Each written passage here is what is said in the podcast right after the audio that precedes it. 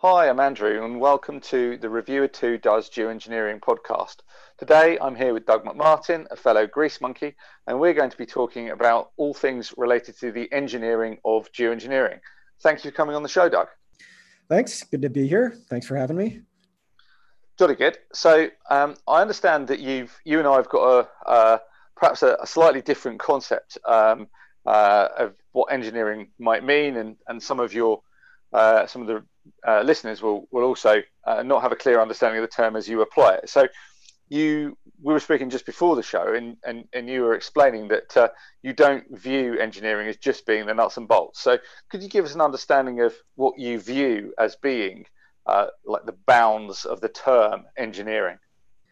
Broadly speaking i'd say that's taking a design approach to the problem as opposed to just a science approach right? Like scientists sort of study the world as it is and or try to learn about how things work and engineers try to actually solve the problem and say here's how we here, here's how to make it do what we want it to do.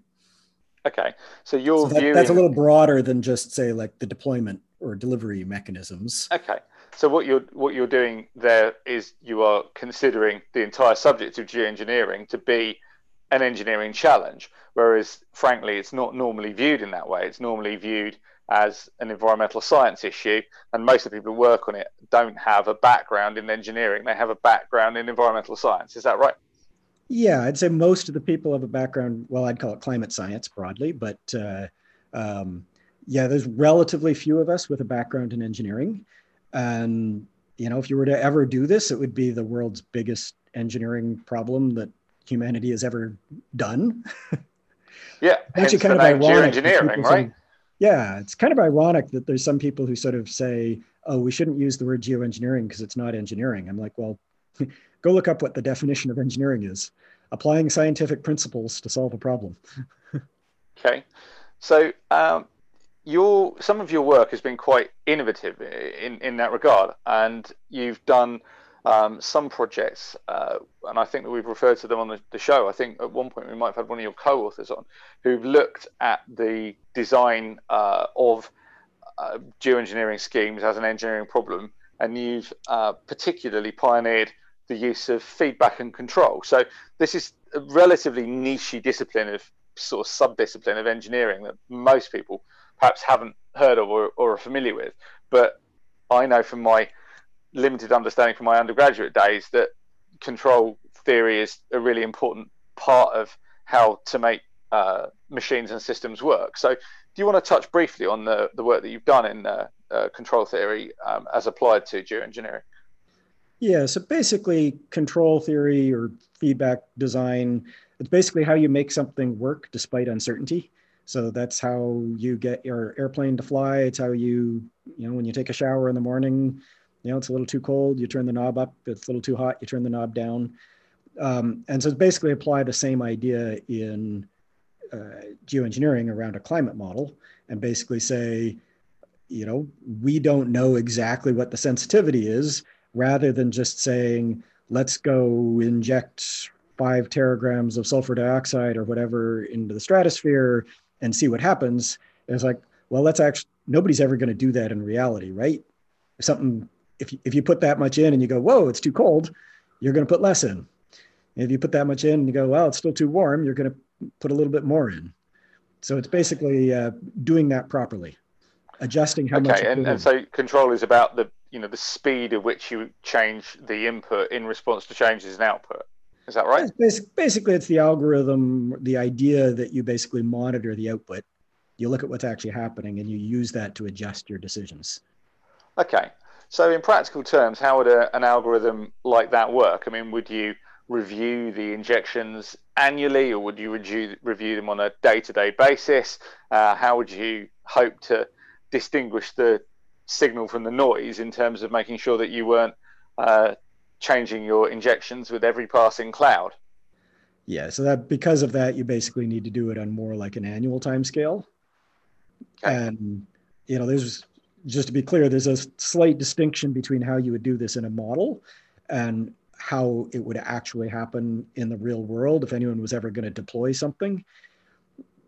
Right? Because what we're doing in a model, we're running the model for a year, we're looking at what happens, and we're making a slight tweak.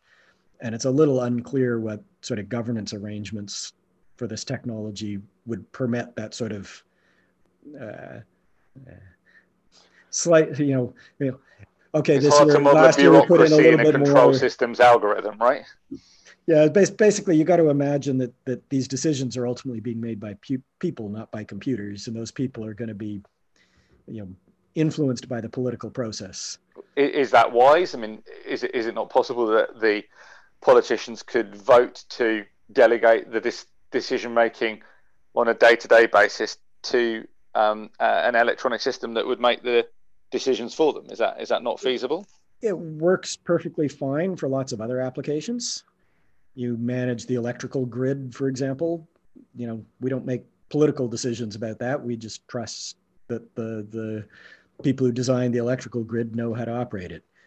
You know, Okay. If you decide whether to open a dam or let a little bit more water flow through, that's that's not a political decision. But so it's a little unclear exactly how this would work. So- the closest Well, analogy I, I would like nothing more than to sweep the social scientists out of the way and let the engineers take control. I'm sure it would all be much better if we could only do that.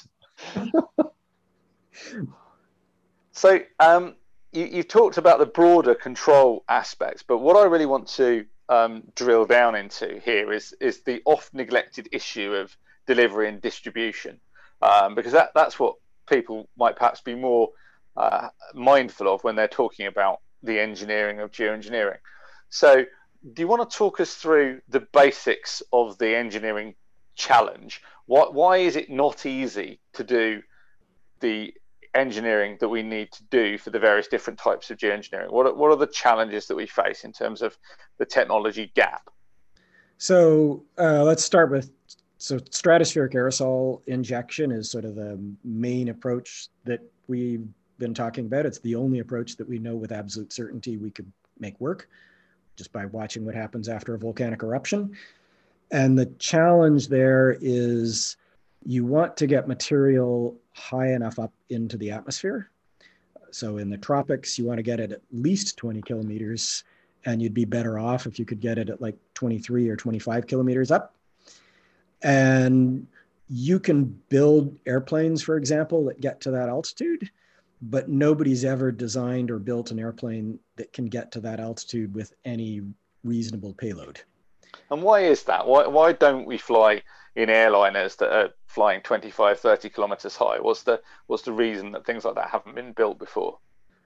Uh, there's no need to, and the challenge is that the higher up you go, the less dense the air is.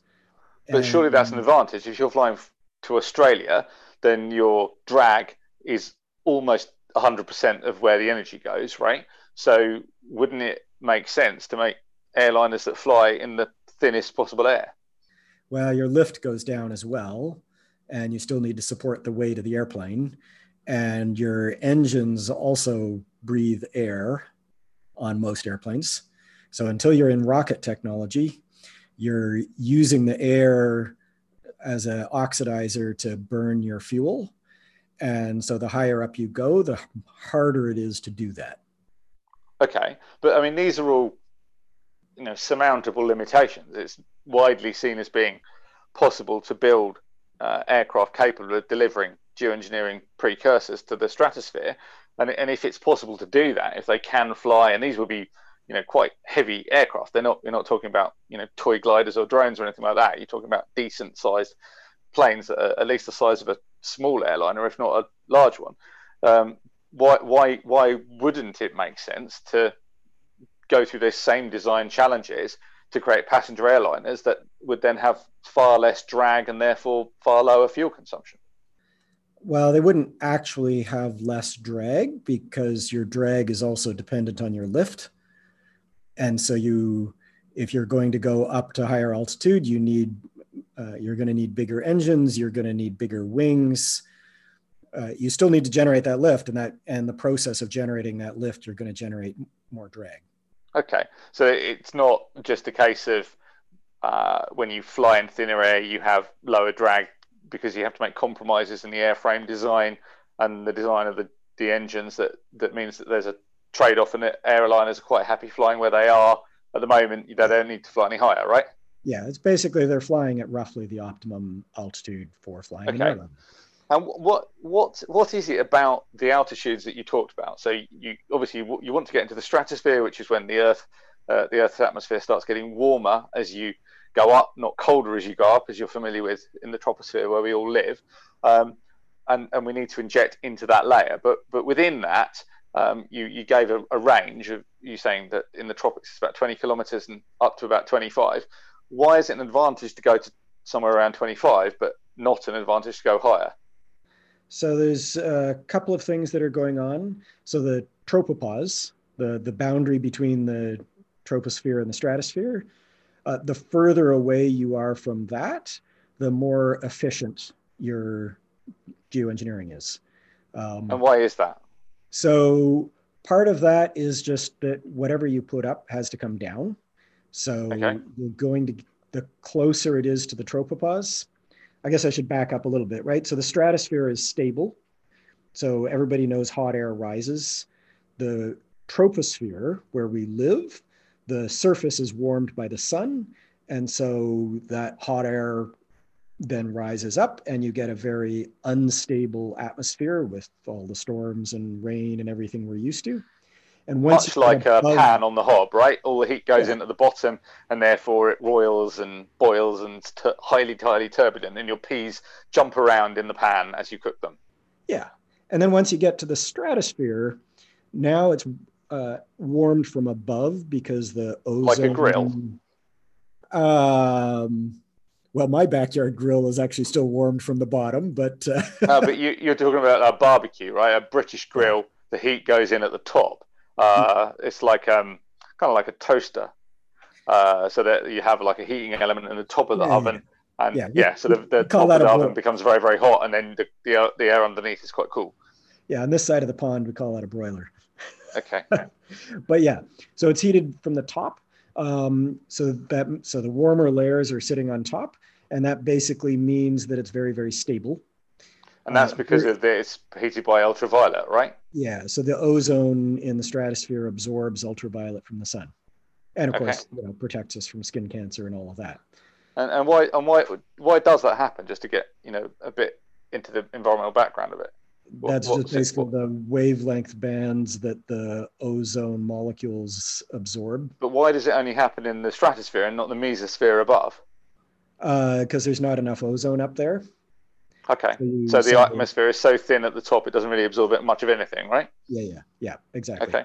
And then once you get and once it gets a bit thicker, it starts to absorb a bit more, warms up, and then because the light is very intense, the ultraviolet light is very intense at the top, and is attenuated as you pass down through the stratosphere most of the warming is concentrated in those upper layers, even though they are a bit thinner, right? Yeah, yeah.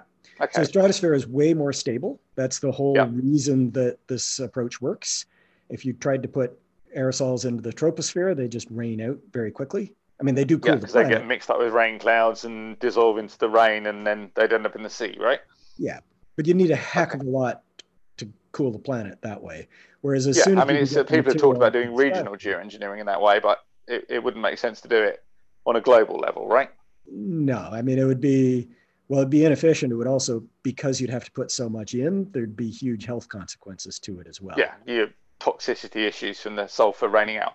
So yeah. you're you're talking about so you, you put the material in uh, up to sort of 25 kilometers being you know somewhere around the optimum. But why isn't say 27 the optimum or 30 the optimum? Because that's not the end of the stratosphere, is it? How how tall does it go? So it's primarily I guess I'd say we haven't really explored the upper end, but uh, if you put it too high, the sulfate basically evaporates. So, so, the, in, so, so these little sulfate droplets, what, what, what, what are they? Let's let's be clear on them. So you're talking, the, you're saying the sulfate evaporates. So my understanding is that these are you know, fairly concentrated sulfuric acid droplets. Is that right? So you've got yep. this H2SO4 in an aqueous solution. Is that broadly correct? Yep, yep you know, absolutely wonderful thing to stick in the atmosphere, of course. Um, okay. We lot, uh, there's lots of issues evaporate. associated with that, but uh, right. So what a volcano dumps into the stratosphere is sulfur dioxide gas, SO2. Yeah. That oxidizes in becomes sulfate aerosols. So, like you said. So why why does it why does it oxidize? I mean, you say it becomes sulfur sulfur aerosol. So you're starting off with SO2, and then you end up with H2SO4. So it's added, um, uh, you, have added uh, two oxygen and two hydrogen. So talk me through the chemistry of that and how that happens, because that's relevant to the life lifespan. So where do those two oxygens come from? Obviously, water's H2O. So is it adding one H2O molecule and then adding half an O2 molecule? How does this process actually happen from a chemistry point of view? Yeah, the chemistry process, it's actually uh, OH radical. Okay, so it's so a radical chemistry, right? Sunlight breaks the H2O molecule and then the OH bonds with the SO2. Okay, so it takes two radical OH um, yeah. uh, submolecules and then that, they um, and then they join in, right? That process, that oxidation process, takes about a month and then the lifetime of those. So now you've got liquid droplets. Yeah. Very small liquid droplets that reflect sunlight. The gas doesn't do doesn't reflect anything, um, and the okay. lifetime of the droplets is of order a year. And so, why does the why do the droplets evaporate over a certain? Well, So, what evaporates? You got the you put the sulfur dioxide in if you if you're doing it that way, or sulfuric acid droplets if you're doing it that way. Um, and then what what evaporates? Is it the sulfur dioxide? Uh, sorry, the, the the sulfuric acid evaporates out of the water droplets? Is it the water droplets themselves that evaporates? What, what, what, why does it break down when you go too high? I think every, I think everything evaporates just because the partial pressure drops. But you're, you're, okay. you're starting so to get like out of my expertise. okay, so you're almost in space. It's like you kind of like your blood boils when you're in space. yeah. Similar yeah. process, right? Yeah. Okay. So, so, so, so, you know, in some sense, you don't want to go too high because you'll run into that. Yeah. And you want to be far enough away from the tropopause so the stratosphere yeah. is stable, but there is still circulation, there is still flow.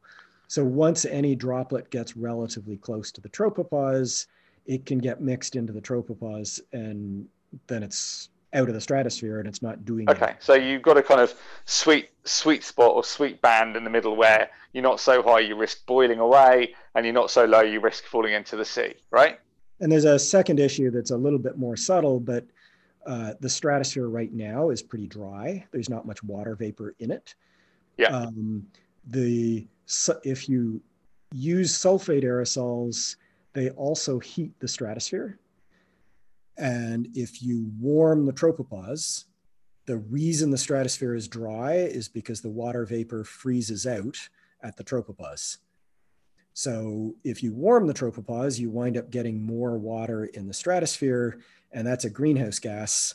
When you say free, freezes out, I mean, my understanding is that water in the stratosphere, the droplets, these droplets you're proposing to put in, they're not frozen, are they? So why would why would they freeze out of the tropos- tropopause? I, I wasn't aware that the tropopause was trop- associated with uh, a change in the state of water. You get ice crystals in cirrus clouds in the tropopause. So what's so special about tropopause and ice formation?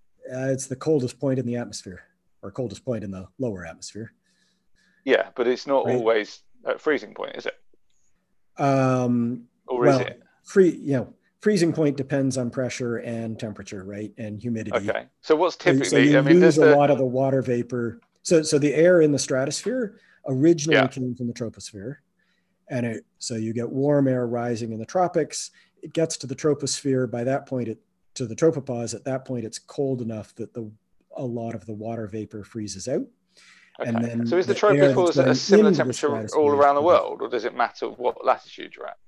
Uh, the altitude depends considerably at the latitude, and that actually is a relevant factor when we think about. Yeah, so uh, in the Arctic, it's more like 19, 18 kilometers, and in the tropics, it's sort of 20, 22, isn't it?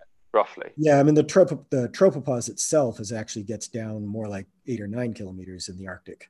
Oh, I didn't know. I didn't know it went that. It actually gets quite a bit low quite a bit lower when you go. Okay. So that, but help me understand the temperature profile. So is the is the temperature of the stratosphere in the the tropopause in the Arctic pretty much the same as where it is in the equator, or does does it make you know is it you kind of have it in your I have it in my mind that the atmosphere is warmer above the Sahara than it is above the North Pole, right? But maybe I'm wrong. So is the is the temperature of the tropopause fairly constant all around the world or not? Um, that's uh, be, beyond my expertise. Okay, well, no worries. We're grease monkeys. Google, we don't have to know clever things like that. So yeah, Google um, tells me it's minus 50 Celsius over the poles and minus 80 Celsius over the equator. well, that's weird. So the troposphere, the tropopause is actually colder yeah. over yeah. the equator than it is over the poles. Yes, you'll need a proper atmospheric scientist on the. On oh, okay, we'll get we'll get one of those on there. That sounds pretty interesting. I'd like to know more about that. Um, but, so, uh, okay, you, you painted the picture of be... where we need to get this material to.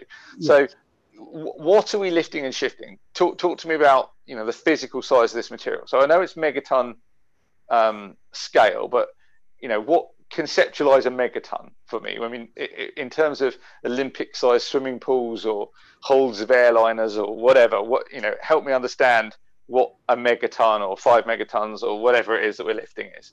I mean, I think some of the uh, original uh, calculations on this pointed out that a couple of fire hoses going continuously is the sort of volume you need. That's really small for a whole planet, right? Yeah. So, okay. You know, you're talking, you know, build a bunch of big airplanes, but if you had, you know, e- even if you built like 10 airplanes and you just constantly flew them up to the stratosphere and down uh, many, many times a day, that's sort the sort of scale you would need to be making a dent. I mean, ten airplanes is a very small fleet. I mean, I've heard numbers bandied around, perhaps in, incorrectly, of much much larger numbers, like orders of magnitude larger numbers of aircraft being needed. Yeah, so depends, who's depends right how much you're this? cooling, right? So so like you know, with a order like ten airplanes flying around, flying up and down all the time, you could probably make a dent in the temperature. If you really yeah. want to cool by degrees Celsius, then it's a small airline, but it's still a small airline. Okay. So you know, hundreds of planes, that kind of thing, right? Yeah. And the okay. default assumption I would still say is sulfur dioxide gas because that's the one that we understand best. But you could, in principle, also loft sulfate aerosol directly. There's advantages to that. Yeah, I wanted to go into and that. So other materials you could use other than sulfate, which also have advantages, but you know have the drawback that they don't occur naturally with volcanic eruptions okay. so there's a lot so less you're, you're, kind of racing ahead. So so my understanding of this is that the um, is by injecting uh, sulfur dioxide gas you, the limiting um, issue is the uh, the extent to which the um, uh, the particles are formed um, and are not subject to, to condensing um, uh, to, to coalescing and, and, and rain out. Because they grow over time, right? And yeah. my understanding is that you need to inject seasonally in order to uh, not have a problem with um, the particles growing too large and falling out. So, do you want to talk firstly about the aerosol lifetime and secondly about the optical physics of these particles? Because that's kind of central to making all this stuff work, right?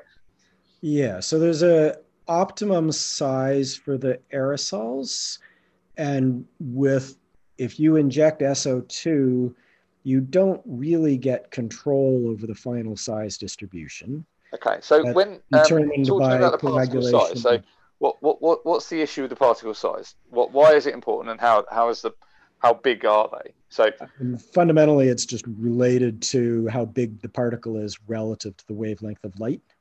So are these particles? Do they look like they're a different color if they, you know, do, do they appear a different color if the particles are larger or smaller, or, or do they always just look white, or if you what would they look like? Uh, I mean, the the biggest issue overall is simply the physical size dimensions of the particle, right? So so surface area is what reflects, but uh, what you need to put up there in terms of mass scales with the volume.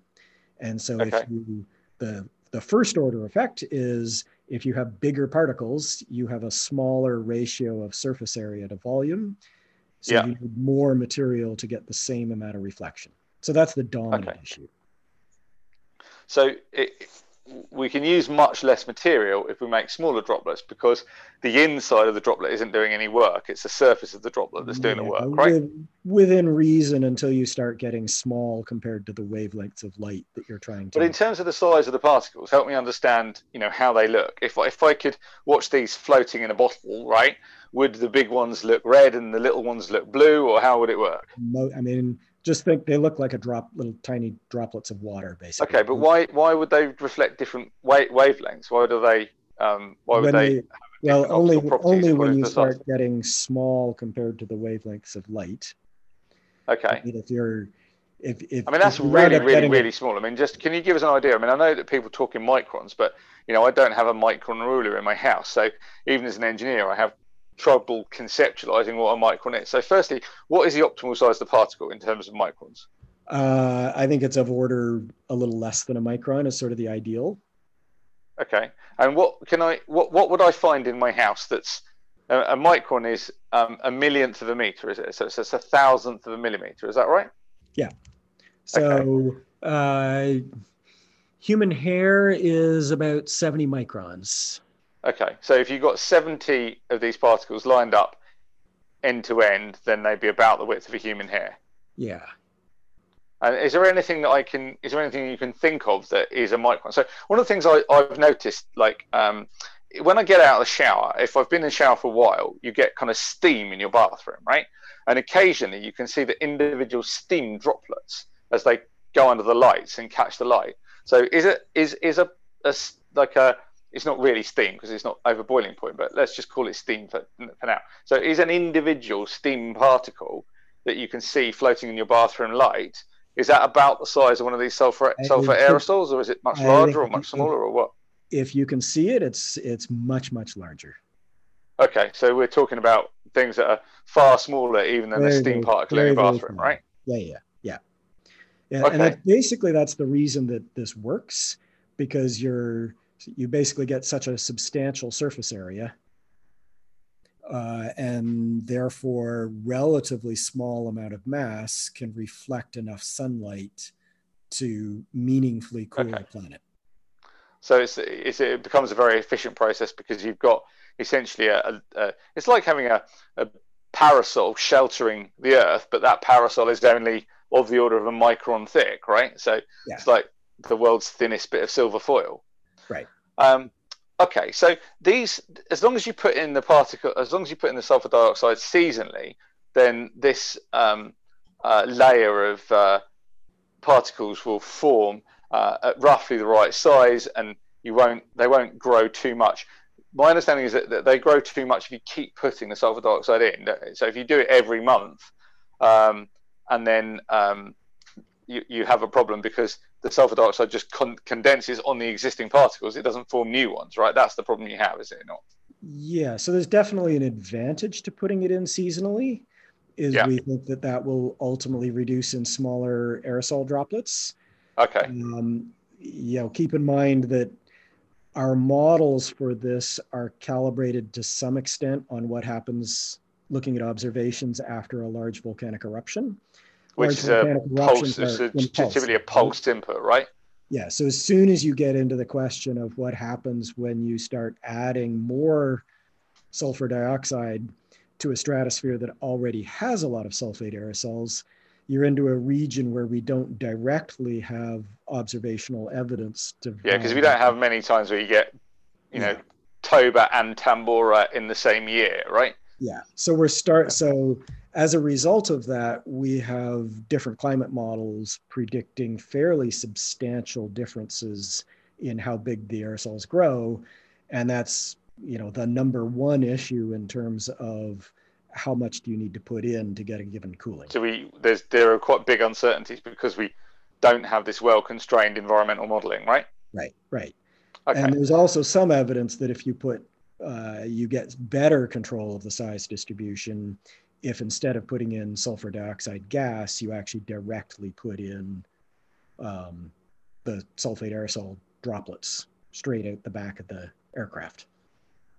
Okay, so we don't um, have a, a, clear understanding of, of how much we might need, but one thing that is worth mentioning from what you've said there is that the um, the numbers of aircraft that we might need to do the distribution um, is going to scale um, as a function of the shrinking of the time, right? Because if you have only got 10% of the year in which you can do your injections, you're going to need 10 times as many airliners, right? Well, so I would say all of these seasonal strategies have just barely begun to be explored. Okay. But you don't, that's not necessarily, what you said is not necessarily true. If you could say inject at one part of the planet for a month and then go move all of the airplanes to a different. Oh, right. Okay. So you do it in, in and strips, then move them right? back to the first place, right? So Okay. Yeah, I hadn't and, thought of that. and it is entirely plausible that you'd basically look at that from a cost perspective and say, you know what, the added benefit just isn't there. Let's just inject throughout the whole year Continuously. you have to Okay. inject a little So I wanted to ask you about um, the. So let, let's assume that we're not going to be injecting um, anything too novel, uh, or we, we might come back to that later. But talk. I'd like to talk about the uh, injecting uh, the direct particulate injection. So how I understand this is you've got um, you, you take up your sulfur or sulfur dioxide that's you know pre-oxidized. So th- there's one there's one design I think David Keith spoke about um, taking up liquid sulfur and then oxidizing it on board and then reforming that SO2 to SO3 and then ejecting that from the aircraft. So to talk to me about how you might go about forming these um, uh, di- the direct formation of, of particles if you weren't going to be doing sulfur dioxide injection you were going to actually try and inject sulfate particles that you form either on board the airliner or in the airliner's wake directly. So talk, talk, talk to me about how that might be done. Yeah. So the right. So you you could loft sulfur, sulfur dioxide, or SO4. The oxygen. SO4. What's SO4? That's not a thing, is it? Uh, basically, that's H2SO4 if you want. Okay, Um, right. The the hydrogen doesn't add much weight, but the oxygen Okay. really does. Right. So the smallest amount of weight would be if you carry the sulfur, burn that on the airplane to produce SO2, and Yeah. then uh, again, in if you want. So how would you burn it? I mean, would, would that involve you injecting the sulfur into the flame cans in the jet engines, or would you have some kind of separate burner unit on the plane that would scoop up atmospheric air and, and burn the sulfur in, in flight? Yeah, so you'd need a separate uh, engine because the sulfur itself is so corrosive that the engine you're going to use for thrust would get destroyed by that. Okay, so you need Uh, a sort of I- sulfur barbecue that you carry up into the atmosphere, right?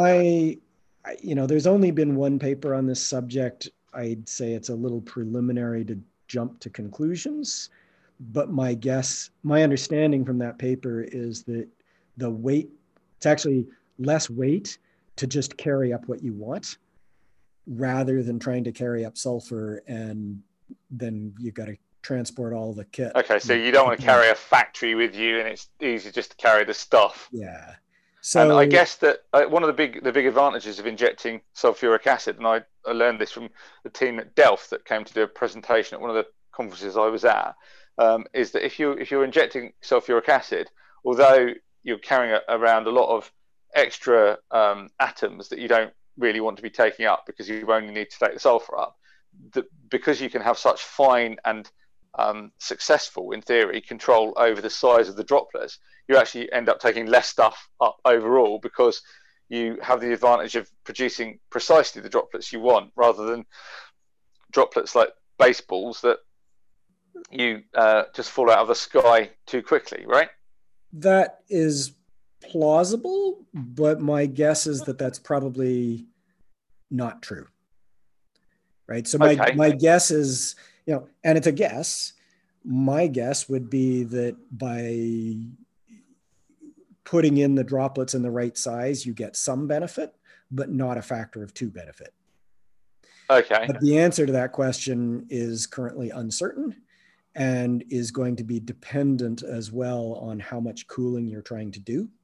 So one So of the one of the many research questions that we could ask answer if people just simply get out of the way and let us do the research that we need, right? Yeah. So if you're doing a relatively small amount of cooling, then the coagulation issues with sulfur dioxide gas are probably a lot smaller. And so the relative benefit of going to H2SO4 injection is probably less. So if, if we're Um, looking at H, uh, SO2, I mean, I remember, you know, around 10 years ago when this sort of work started to come out, that it looked like there might be some kind of real cap as to how much of this cooling we could do. So if you were injecting SO2, do we get to a point where, you know, after a degree, degree and a half cooling or whatever, we just simply can't do anymore? Because as you add more gas in, all it does is it strips out the existing particles that you've added and doesn't really you know do much to form any net gain. Uh, you know, to give a countervailing point of view, I think it was Robock that was talking about that. But to give a countervailing point of view, I think David Keith was saying that you could potentially freeze the Earth right down to a snowball. So who's right? Um, there is one model that said there's a relatively low, relatively low limit to how much cooling you could get of uh, but the other climate models that have used this. When you say relatively low limit, as in you can't cool much, right? Well, you can't cool more than a degree or two, but that's okay.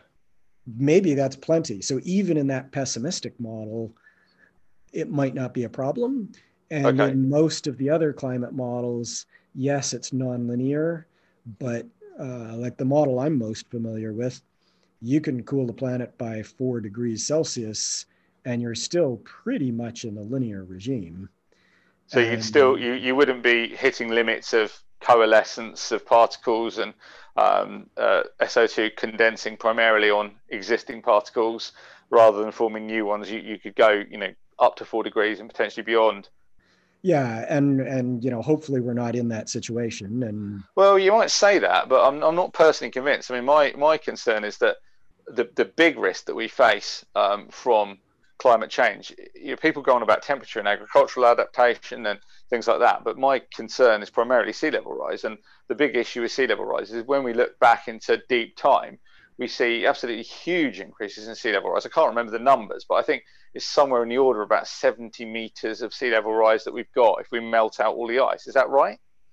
Uh, yeah, that's a, the right ballpark. I think. Yeah, I mean, 70 meters of sea level rise. I mean, that's like bye bye Britain, basically. There would be not a lot left of the UK if if sea level rise was that was that large, um, and certainly all of the low lying areas of the southern United States would be in the drink as well. Florida, Louisiana, um, all of those kind of areas would be underwater at, at, with those kind of rises. You you know that we'd, we'd lose very very very substantial amounts of terrestrial so, geography if we lost that. So my keep in mind my, my, that, that that you're you're talking about thousands of year timescales, right? No, I understand that. Yeah, but I mean, I mean, within... I, I agree with you that I actually think sea level rise is probably the biggest concern, but on the century scale, that sea level rise is, you know, more likely to be in measured in meters, not tens of meters. No, I understand that, but the point I make, I mean, even a, a sea level rise of a few meters, which I, mean, I think my, oh, my personal view is that we can, still devastating. Can, but yeah, well, we can, my, my view is we can still plan sensibly for between one and 300 years. I mean, when we build major civil infrastructure, we don't assume that all our bridges and roads and um, canals and stuff will be destroyed in 100 years. We build them for longer periods of time than that, right? Um, and, you know, I, I, I guess around... my, my point much more broadly would be, you know, we hopefully will cut our carbon emissions. And so we will never even if you wanted to overcool relative to today's climate, you're not hopefully never needing to do four degrees of cooling. Well, I'm not. I'm not sure that's right, Doug. Let me, let me explain but, the logic. So, but even the, if the, you do, that's that a long way away.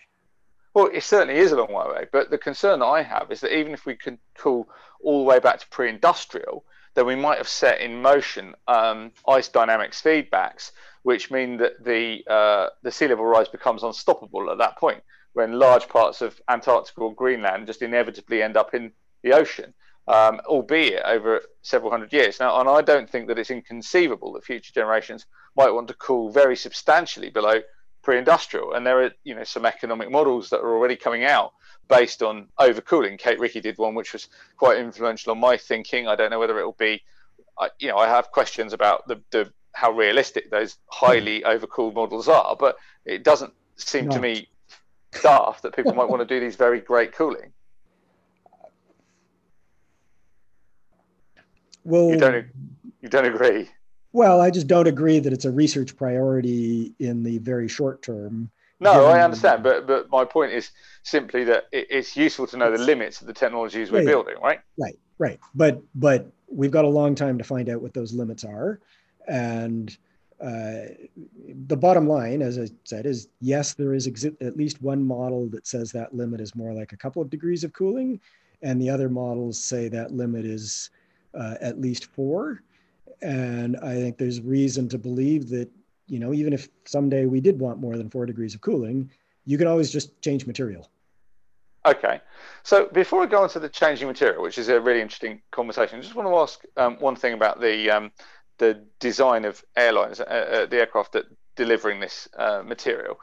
Um, so can you just help people get in their minds the, the kind of uh, differences between the volumetric flow of the jet fuel and the volumetric flow of the um, the sulfurous material that's been injected. So, are you in a situation where the sulfur is like a dribble and the jet fuel is like a flood as you're flying along, or are you in a situation where you're you know more like a, a forest fire plane where you're stuffing this material out the back as quickly as you possibly can, and the the, the, the fuel flow to the jet engines is relatively modest by comparison? Um, it's definitely in the latter category. Okay, and so you're really squirting hard, right? Yeah. Well, relative to how much you need for your propulsion system, yes. Okay. But again, that also depends on how you're releasing things. So, one of the advantages of sulfur dioxide is that you're just releasing a gas. And so presumably you can just get up to altitude and pretty much open a valve and and dump the whole lot in one go. I was talking lot. specifically about the uh, inject the direct particle injection, uh, which I understand needs kind of steady level flight yeah. for quite some so time. Then you need to you you still you need to dribble it out over time, but I think you're still talking vastly higher rates than what's going out your engines. into the engines. Okay, but, fine. But now you're in a realm again where there is no real strong basis to trust the models because there's no data to constrain them.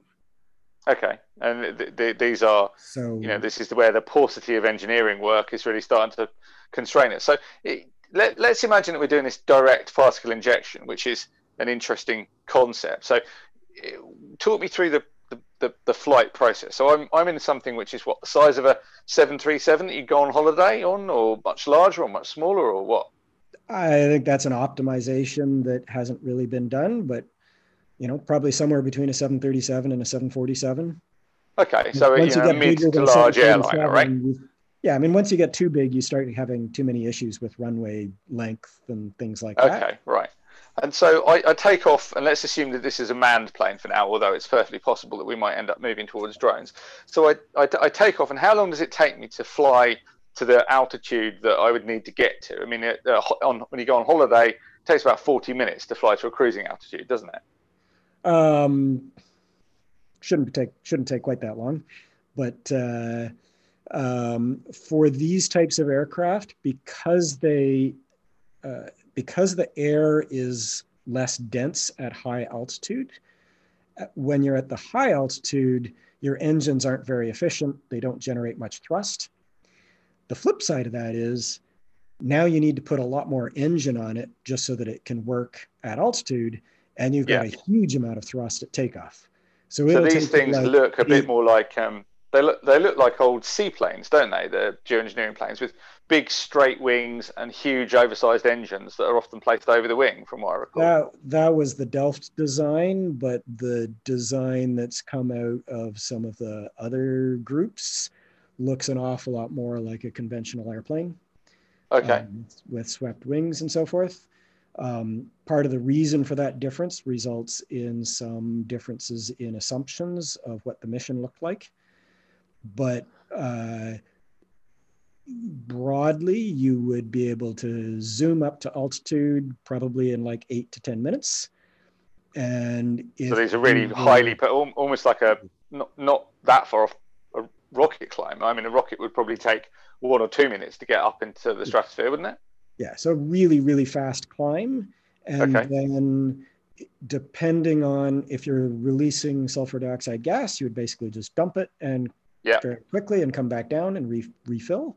Uh, yeah. If you're releasing H2SO4, then you need to release that at some steady flow rate. We don't really know what that flow rate would need to be.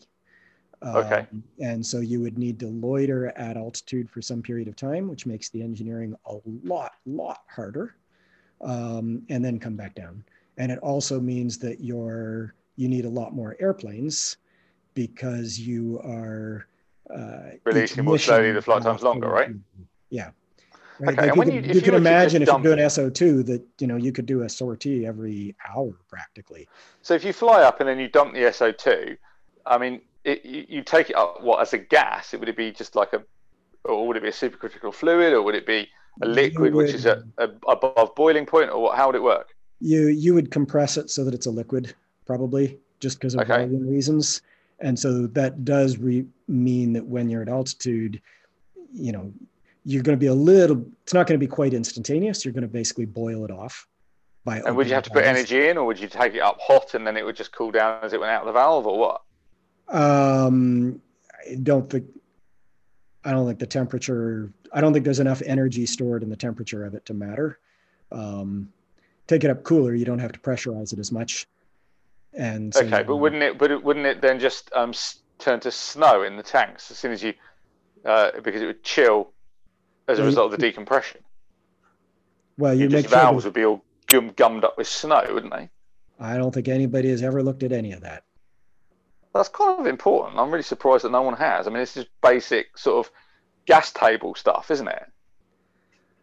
I would personally, I would assume that you can build a big enough valve. Um, you know, just open up the tank completely. Yeah, but wouldn't it but, just? But the honest answer is no. Nobody's ever looked at any of this. That's astonishing. I'm amazed that someone hasn't got a gas table out and worked out the temperatures and pressures and stuff like. Even as there's a... only a couple of people who've even looked at the aircraft design, and most of that has been essentially volunteer effort. Okay. Um, well, we ought to we ought to get a gas table out because that ain't complicated. That's first year engineering stuff. Looking at that kind of stuff. So um, yeah, that's a that's another project. Uh, so just for transparency, Doug and I have done a paper together. Um, we ought to just get that one on, on the tape for record. Um, so turning back to the issue of particles. So I know that David Keith has got some um, uh, really quite fancy ideas for um, some amazing uh, particles that could uh, change the way that we think of stratospheric sulfur geoengineering because he's using the photophoretic effect, isn't it, in, in his uh, design, or at least? yeah, that was a fun paper. Um, I don't think that's anywhere near term, but is at least evidence that, you know, if you were going to sustain this for 500 years or 1,000 years, there's no way that 500 years from now we would be using sulfate. Okay, so we would, we would be doing talk, talk, talk to me for a moment about David's fancy pants particles. How what are they and how do they work? Um, so so the, the, this is the fancy idea of self-levitating particles which are also a little scary because then it's not necessarily reversible. Um, there's a there's a kid's toy where you have really really thin um, pieces that are black on one side and white on the other side. Um, and so when you shine light on it on the white side it reflects the sunlight and on the black side it absorbs it. And that photo that uh, creates enough pressure uh, to produce a small force. And so if it is lightweight enough, that can actually uh, cause it to. So move. which way do they fly? Is it black side up or black side down? Um, I guess it should be black side down, right? Um, now I can't remember. I think it's I remember reading up. the paper. Sure. Yeah, you've got to be right. It's got to be black side up. So, I haven't, at, you, I haven't thought about this paper in 10 years, right? Okay. So, so, so it's like a thermal, thermal, effect, like a fire. So you've got like a low pressure region um, because the fire's um, uh, heated the air, the air's expanded, and then it's so you've got like an updraft coming off the particle, and the particle basically gets caught in its own own updraft, right? Yeah. So so the the paper was in PNAS oh like 10 years ago maybe. Yeah, it was a long time uh, ago. On photophoretic effect. And the short answer is that it is conceivable to design and manufacture a uh, sort of engineered particle uh, that would be self-levitating. Literally so magic could, fairy dust. That's so brilliant. That you could instead of having to replenish it by constantly putting new material up every year, it would just stay there as long as you wanted. But wouldn't it eventually migrate towards the poles and just fall out from aerodynamic effects? Uh, they're not going to lift in the polar winter, are they? Depends if you have some additional ability to uh, angle the force. Um, So I could certainly imagine that there is some way that you could you could engineer these things to tilt as well as levitate. Put a okay. So they're like they they're kind of flying like sycamore seeds through the air, right? But I think you know the short answer is this was an entertaining idea that was written down. Nobody's done anything with it. Nobody's thought about it in any detail. All engineering starts with entertaining ideas that yeah, no, down. I mean it's um, you know much more realistic in the near term would be materials like calcite or chalk. And so so calcite is basically just ground up limestone. Is that right? Right. Yeah, it's chalk. Yeah. Okay. So I mean, that's not an alien particle. There's a lot of that in the atmosphere. We breathe it in all the time because rocks get worn down by all kinds of mechanical forces, both anthropogenic and uh, natural. So, um, don't though have micron scale calcite in megaton quantities existing in the stratosphere. No, certainly not. But equally, you know, in terms of the human health effects, this is something that isn't novel in the environment. I mean, we breathe in rock dust all the time, and we don't all die from it. Yeah, I think there's good reason to suspect that it would be environmentally benign. Okay. But the, so I've also heard of titania being used, which is so just to give us the so uh, uh, so it's CaCO3, isn't it? Calcium carbonate. Yep. That's limestone, right? So that's chalk or limestone or whatever. Lots of different formulas for that. Uh, uh, uh you know inc- incarnations of that. Um, and there's also um, titania, which is TiO2, isn't it? Yep, yep. Same thing you put in your sunscreen. Okay.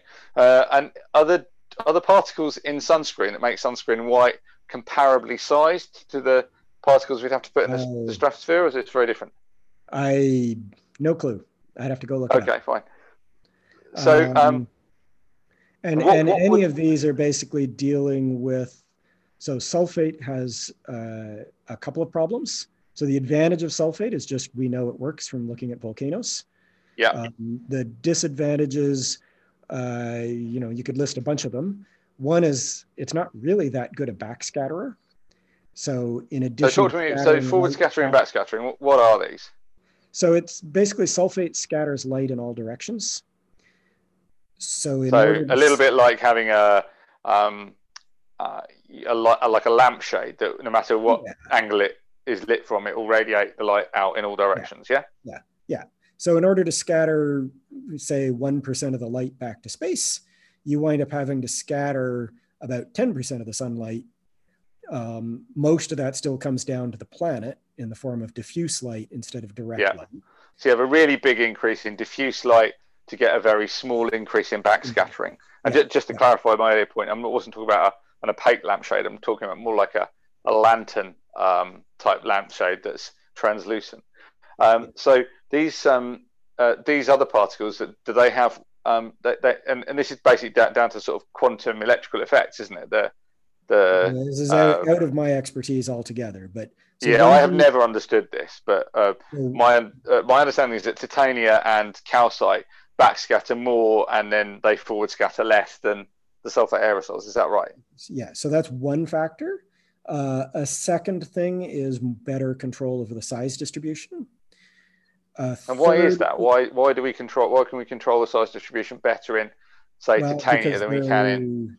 That this is a bit of a, a conjecture, but because they're solid, and so you're releasing them as a really fine dust, and as long as that dust doesn't coagulate uh, itself, then the size distribution you release them as is is the size distribution you get.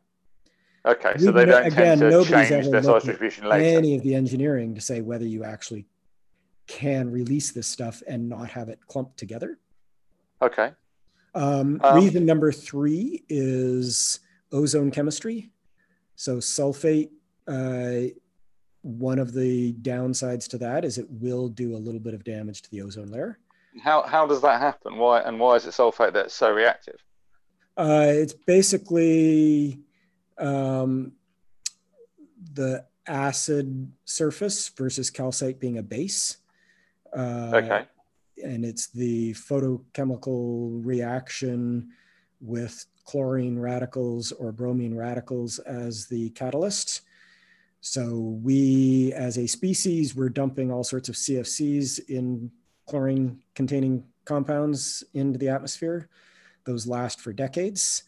That's what caused the ozone hole. And until as long as that chlorine is still in the stratosphere, if you add uh, sulfate aerosols, that provides surface area for that uh, photochemistry. And you're saying that because the calcite aerosols are basic, what they react to the chlorine and take it out of the atmosphere, or they, they just don't provide the catal- they don't provide the environment in which that catal- catalysis process can work. Yeah, they just don't pro- they don't uh, provide the. the okay, fine. Well, um, but that's a, that's also again conjecture because that hasn't really been tested. Um, and then the fourth issue with sulfate is the one that I mentioned a while ago, which is that it heats the stratosphere as well. Uh, and that actually. Is that because it absorbs infrared directly or what? Yeah, it absorbs infrared.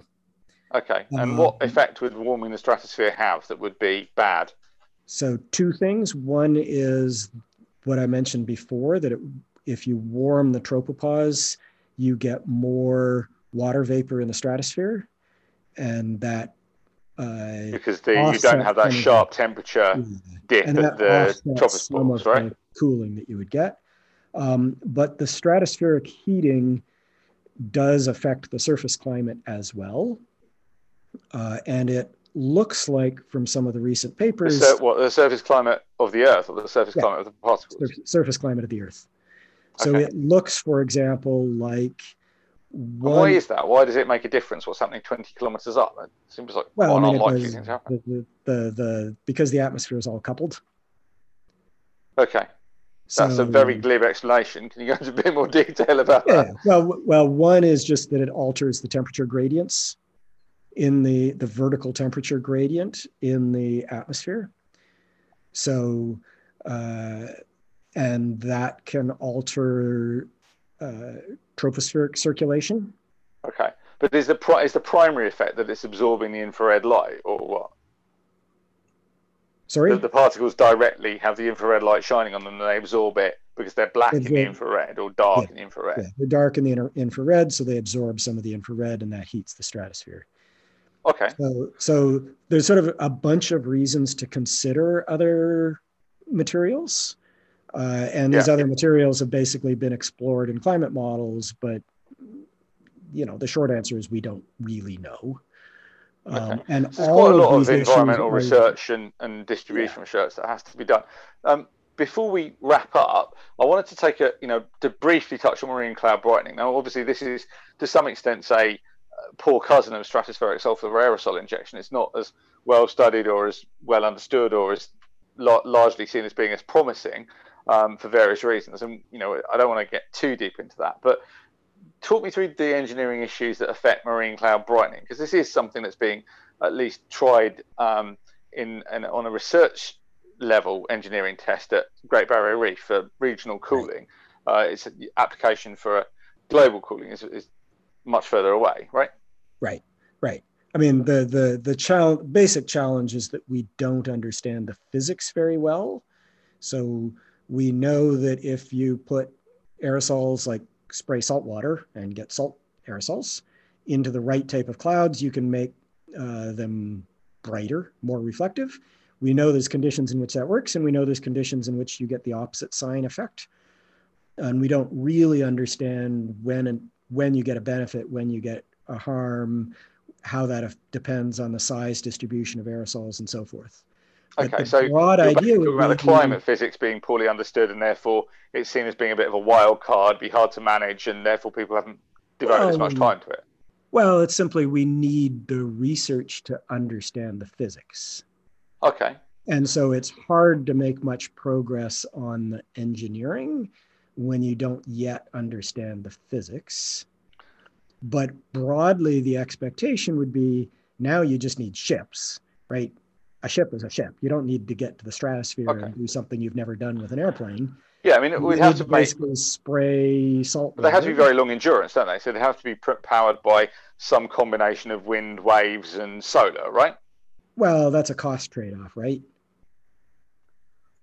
Uh, they don't have, okay. they don't have I mean, but it's difficult to conceive of a ship that stays afloat for months and months and months unless it's powered by nuclear energy if it's not got renewables on it, right? Well, why does it need to stay afloat for months and months and months? Well, it, it'd be pottering around in the middle of the Pacific Ocean, thousands of miles away from land, right? I mean, there's nothing to stop us from like sending a ship out to the middle of the Pacific Ocean for two months and then having it come back and refuel. Okay. That adds, I mean, that's going to add a small amount of cost in terms of the time that it's not cooling the planet, but it's not a, and it's going to add greenhouse gases. Yeah, course. I mean, you could also send an oiler out to go and meet these relatively small ships and fill them yeah. up in the yeah. in the open ocean. Yeah, yeah, I mean, all of the research that I've seen has been predicated on these um, being quite little ships, more like sort of the large end of a hobby yacht, as far as I understand. Is that a rough scale for the, these devices? Uh, that's what somebody has sketched out. I don't think there's any real uh, strong justification, but I don't. I don't think there's a reason why you would need a big ship. I yeah, I mean, it wouldn't make a lot of sense to have a super tanker, would it? Because it couldn't. No, you'd be better off with a, a bunch It's an inherently local effect, right? So top out. Yeah, yeah. So you want a bunch okay. of small ships, so you're not spraying the aerosols into the same place. Exactly. Okay, but the but what you're saying is that the development of the um, non-fossil propulsion technologies is not a showstopper for these. You could have an oiler that went and followed them around, or they could disappear off for a couple of weeks and then come back again and get refueled and yeah. stuff like that. So, so I think you're talking the, like basic ship technology, if you wanted, combined okay. with the ability to, and the hard part is the nozzle to spray. So if you're basically pumping seawater, you need to filter that seawater per, perhaps, and then you need to produce a superfine mist with exactly the right size distribution. Because if you have even a few really, really large droplets, uh, that can has the opposite effect, right? Physics. Yeah. Okay. Yeah. So talk to me about the, the, the, size of these droplets. I mean, you, you, you talked about micron scale droplets, so a 70th of the width of human hair being the rough size of the droplets that you need for stratospheric sulfur engineering. Okay, so how do the droplets for marine cloud brightening compare? So you should get uh, either somebody like Rob Wood or Lynn Russell on, or you should get uh, uh, talk to one of the engineers like uh, Armand Neukermans. So Armand is the expert on this. Okay. He's a uh, former inkjet uh, person, many in his earlier career. Yeah. Um, and he's been leading the effort with a bunch of other retired Silicon Valley people to try to figure out how to design nozzles for this technology. Okay, so you're basically talking about something which is like a massive inkjet printer that squirts salt water yeah. into the sky, right? Yeah, something like that, or a snow machine at a ski area um, but just much more sophisticated because you have to manage the size distribution of the of the very product. carefully. Okay, so my guess is that you're you're not the guy to talk to about the nozzle technology. Is that right? Nope, nope not me. Okay, jolly good. All right. Well, I just, thanks for clarifying. I would just that. pick up the phone and call Armand on that one. okay, we might well get him on. So, um, just to uh, before we wrap up, I just wondered if you could give us a bit of uh, uh, history in terms of your own um, background in this field. So, what? Oh, you just muted yourself. Are you a, a currently a professor, or are you um, uh, you're currently at a university? Is that correct? Yeah, I'm. So I'm research faculty at Cornell in uh, mechanical yep. and aerospace engineering. Um, okay. My PhD is actually in aerospace engineering. Um, okay. And I work actually did work in industry for a number of years before going back to, to university. And uh, David Keith sort of, I ran into him at some meeting many, many, many years ago. And he's like, oh, cool, an engineer who cares about the climate. Uh, and he got me involved in this field. Uh, and at some point, I sort of went, you know, wait a minute, this is an engineering problem, and there's no engineers working on it. Yeah, that that hadn't escaped me being an engineer and having been in geoengineering for. I mean, I can name and put on the fingers of one hand the people that are working um, in this industry or in this research field and uh, and have an engineering background, and that's not even using binary.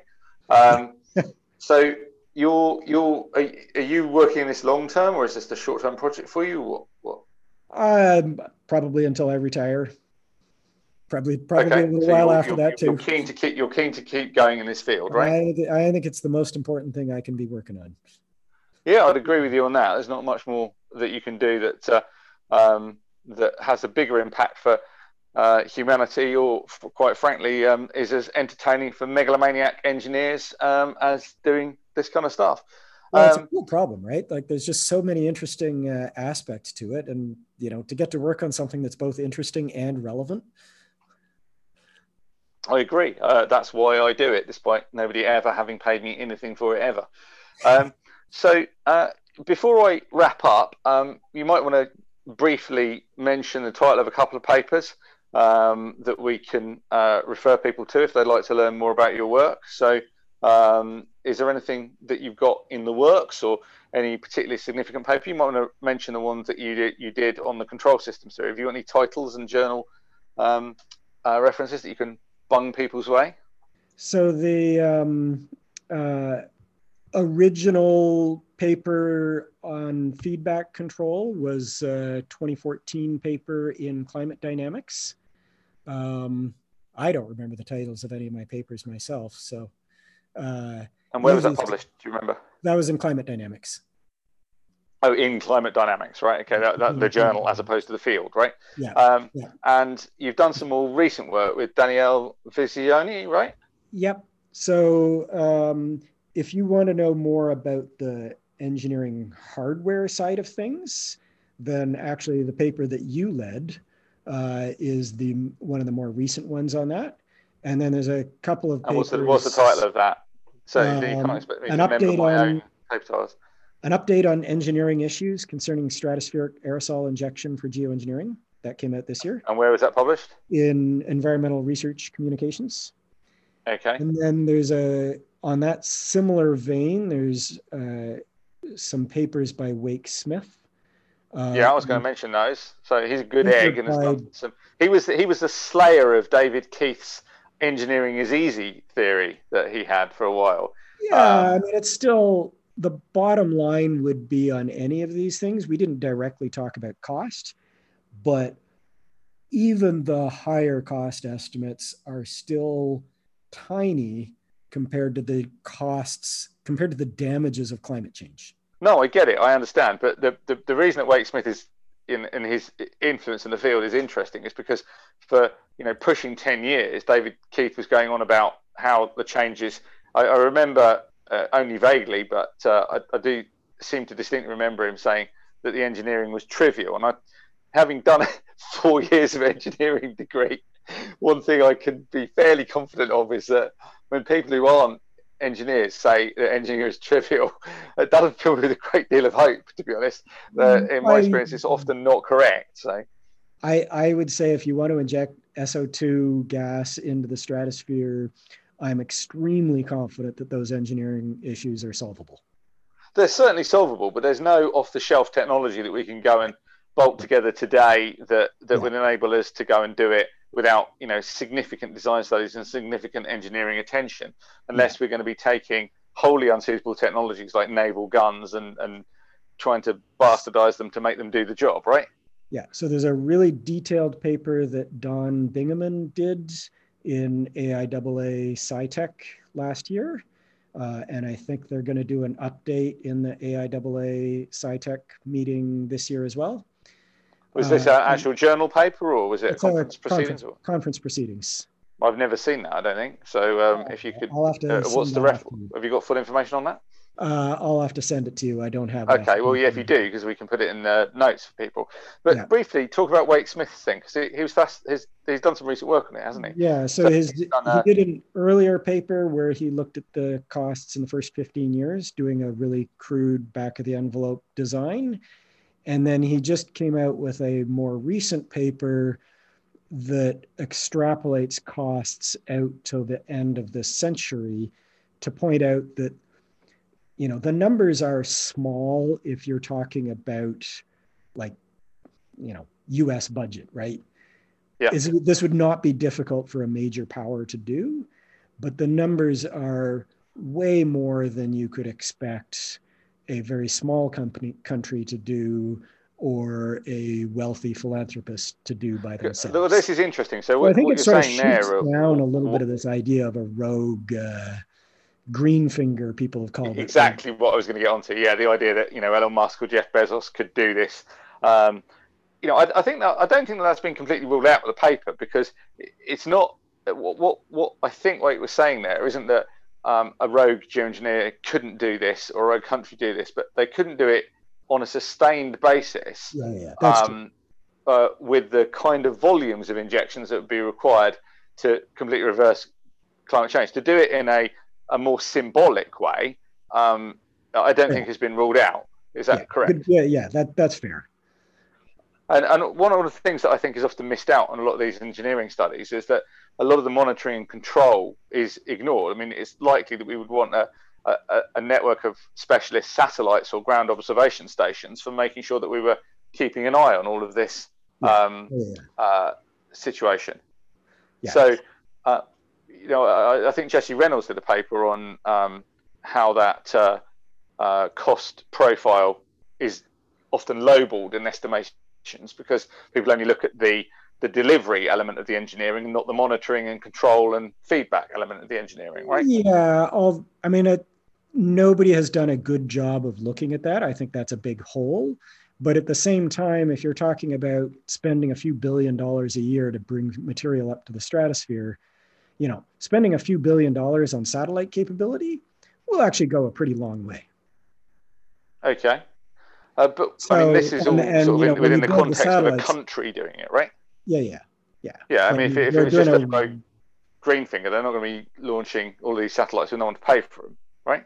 Well, I mean, if you're if you're imagining a completely rogue scenario, then they're presumably not worried about what's actually happening. they might just not bother monitoring it at all, right? Yeah, yeah. Okay, yeah, that's um, certainly possible. Well, I just don't think that. that. scenario is that plausible myself, but uh... no, I, I can see a lot of reasons why it might not be, but uh that's a debate that will run and run. Um, uh, thanks to the whistle stop tour of engineering issues. Hopefully, that will mean that people uh, take this discipline a bit more seriously than they have done, and it won't be um, as much the unbiased preserve of uh, untrammeled preserve of uh, environmental scientists and social scientists, which is a, a, frustrating mix for something that has got engineering in its actual name, but no actual engineers working on it, or hardly any. Um, yeah. Is there anything else that you particularly want to cover before we wrap up, or would you just uh... just a really brief note on the related issue that you know a lot of the climate modeling has been things like oh, let's go put material in at the equator because where else we don't know where to put it. And there's an entirely related aspect of saying we need to understand where what latitudes you want to put it at, what time of year, what what's the trade-off with altitude. Yeah, again, Daniele Visioni has done quite a lot of work on this seasonal injection and um, uh, injection at 15 and 30 degrees north and south, I think.